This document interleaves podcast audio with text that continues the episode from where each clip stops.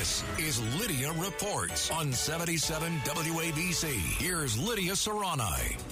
Before we get to my report that I had scheduled, I just saw a story that came across about like 30 minutes ago. Cops are searching for a man who uh, you're not going to believe this. This is beyond disgusting. At the East 241st Street station around five o'clock during rush hour, a woman is just sitting there on a bench when a guy comes up to her and smashes a bag full of feces, Feces. into her face. I saw the video. It was gross. It was just unbelievable.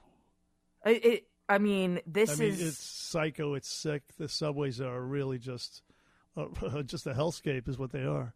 Between Uh, that and the woman, the sixty-year-old woman getting, you know, beaten over the head with a hammer. She's in critical condition at Queens Plaza. This particular uh, incident that you're speaking of, uh, Lidia, occurred at the East 241st Street station. The lady was just sitting on a bench, and this animal walked by, just walked past her, and boom, smashed all the feces in her mush, and uh, it's really sickening.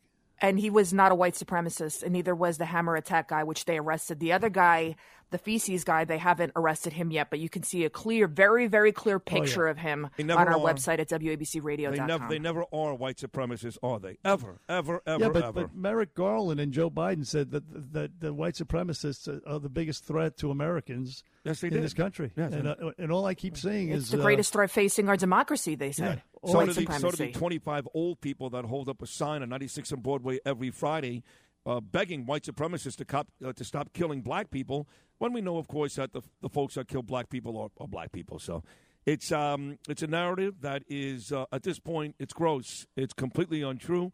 And time after time, as you guys are pointing out, we see the crimes and they are not white. They're just not white people. They're not.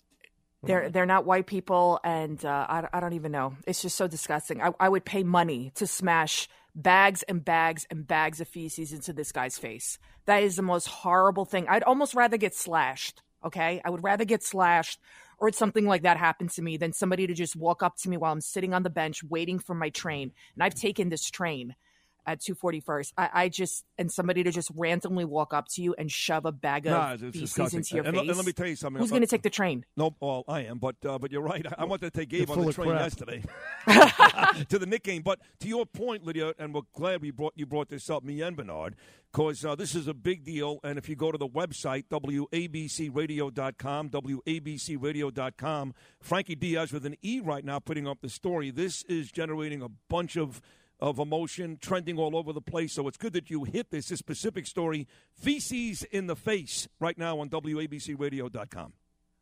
Oh, speaking of what I wish I could shove feces in somebody's face, Vladimir Putin, if you listen to the former U.S. ambassador, Michael McFaul, he was on Meet the Press, and I was watching this. I know you're like, oh my God, Lidia, what are you doing watching Meet the Press? But I like watching Meet the Press and those type of shows on Sunday morning.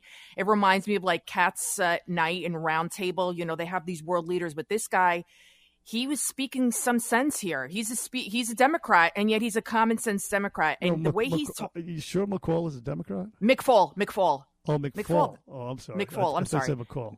Okay, McFaul, Michael McFaul. He was the uh, U.S. ambassador to Russia, and he says that basically Putin is unhinged. He thinks that this, uh, you're the way we're talking. It's like they've been removed from SWIFT. They're they're putting all these sanctions, or this and this and this and all these things. He's like, any other leader would have never have done this. Would have never taken it this far. Would have realized he would have met a lot of resistance. But he said, you're talking about, say, if Putin was rational when he is completely unhinged. Take a listen to what McFaul said. I'm nervous that Mr. Putin has been belie- believing his propaganda for decades. Remember, this guy's been in power for 22 years.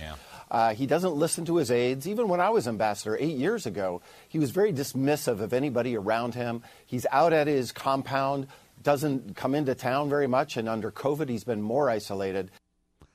Yeah, and uh, he's a cornered rat, which uh, I know the uh, nuclear threat that he put it on high alert is being dismissed roundly. It's just uh, you know the ravings of a lunatic, but he does have the missiles, and he is psycho, and he is cornered.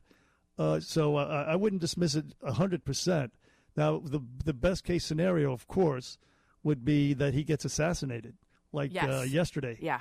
That Yeah. would be terrific, and uh, the world could go on as uh, you know. Well, not that it was great last week, but uh, uh, you know, it could go on anyway without this this war and this all this suffering and the specter of perhaps nukes flying all over the place a lot of people are like, oh, I don't really care what's going on in Ukraine. How does that affect me? Believe me, it's going to affect you. If you think prices are high now, if you think things are bad now, it's only going to get worse. You're, I mean, yes, we got people getting poop shoved in their faces. And then I posted this video on my Twitter at Lidia News. If you look at it, L I D I A N E W S, you see it's a street in Seattle. It's like The Walking Dead. It's like Penn Station. And this is what's happening to democratic cities all across the country. I mean, we have our own problems. We need to secure the border. People are getting drugged up because of all the drugs pouring over the border. And we're more concerned, it seems like, our Democratic leaders about pronouns versus keeping people safe and being able to go to and from work. And and I was reading I'm, I'm going off on another subject. So you got Mayor Adams. He says, okay, we're going to take off. Apparently, Corona is going to magically disappear for all New York State kids with the masks on Wednesday. Why they couldn't do it today, I have no idea because, well, I do have an idea. It's because this is all political, clearly, right? Because now all of a sudden, magically, Corona is going to disappear by Wednesday. But Mayor Adams, he's not saying even Wednesday. He says, we'll reassess. It looks like March 7th. The more UFT, that's the radical faction of the United Federation Teachers Union here in New York, they're talk I was reading their Twitter. They're talking about walking out, walking off the job if kids are not wearing their masks. That's the, outrageous. The that's, pandemic, it's over. It's over. Why would you even talk like that? That's Michael Mulgrew and these uh, selfish radical teachers. Look, we used to have a lot of respect for teachers. And for the most part, uh, I think the teachers are still very noble, yes, good people. For the, oh, but, by the way, for the overwhelmingly most part, they are. But the uh, the ones who are you know obsessed or you know so so into the union, they're loud. Uh, they're really disgusting. And yeah. the union chiefs, I mean, I mean, the, the, cruelty, the inhumanity towards these suffocating kids.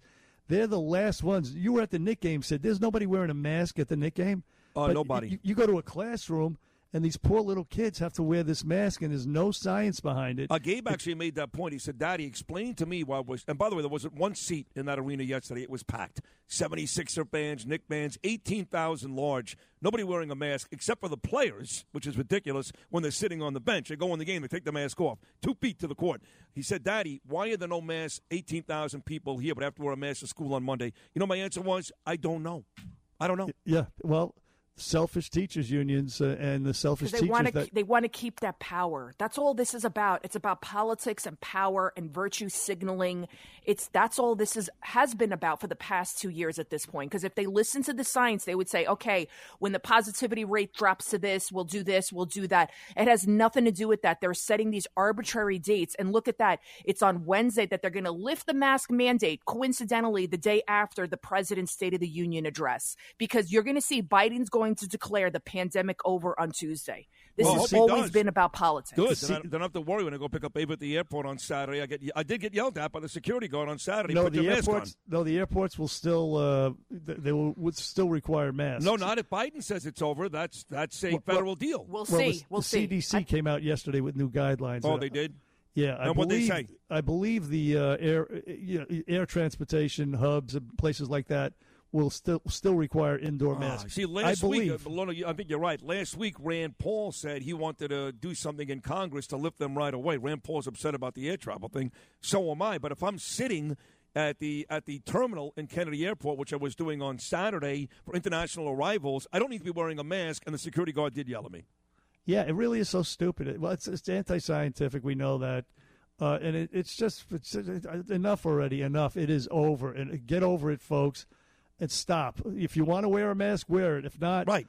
You, you, you, you, you want to let live. You want to be Joy Behar and act like you take the train, that lying person, uh, then wear it for the rest of your life. Like, listen, there are still tons of people today on a bright, sunny day in New York City on the Upper West Side. There are still, and young people, by the way, not old, young people walking around with masks on. You want to do that? Look like a moron? God bless you. Leave me alone. Hey, Lidia, that's a great report as always. Thank you so much. So yeah, tonight, five o'clock, Cats at Night. We'll have Bill O'Reilly, and of course, we'll be talking to the biggest newsmakers from around the world about everything that's going on in your own backyard, around the country. What does it mean for your pocket? When we'll see gas prices go up? Because oh yeah, they're going up already. They're they're already here in New York. They're four dollars, but they're going to get even higher. So hopefully we can do something about it in this leadership and uh, we just tell it like it is. That's it. Cats at night five o'clock with john catsimatidis you don't want to miss it. Thank you lidia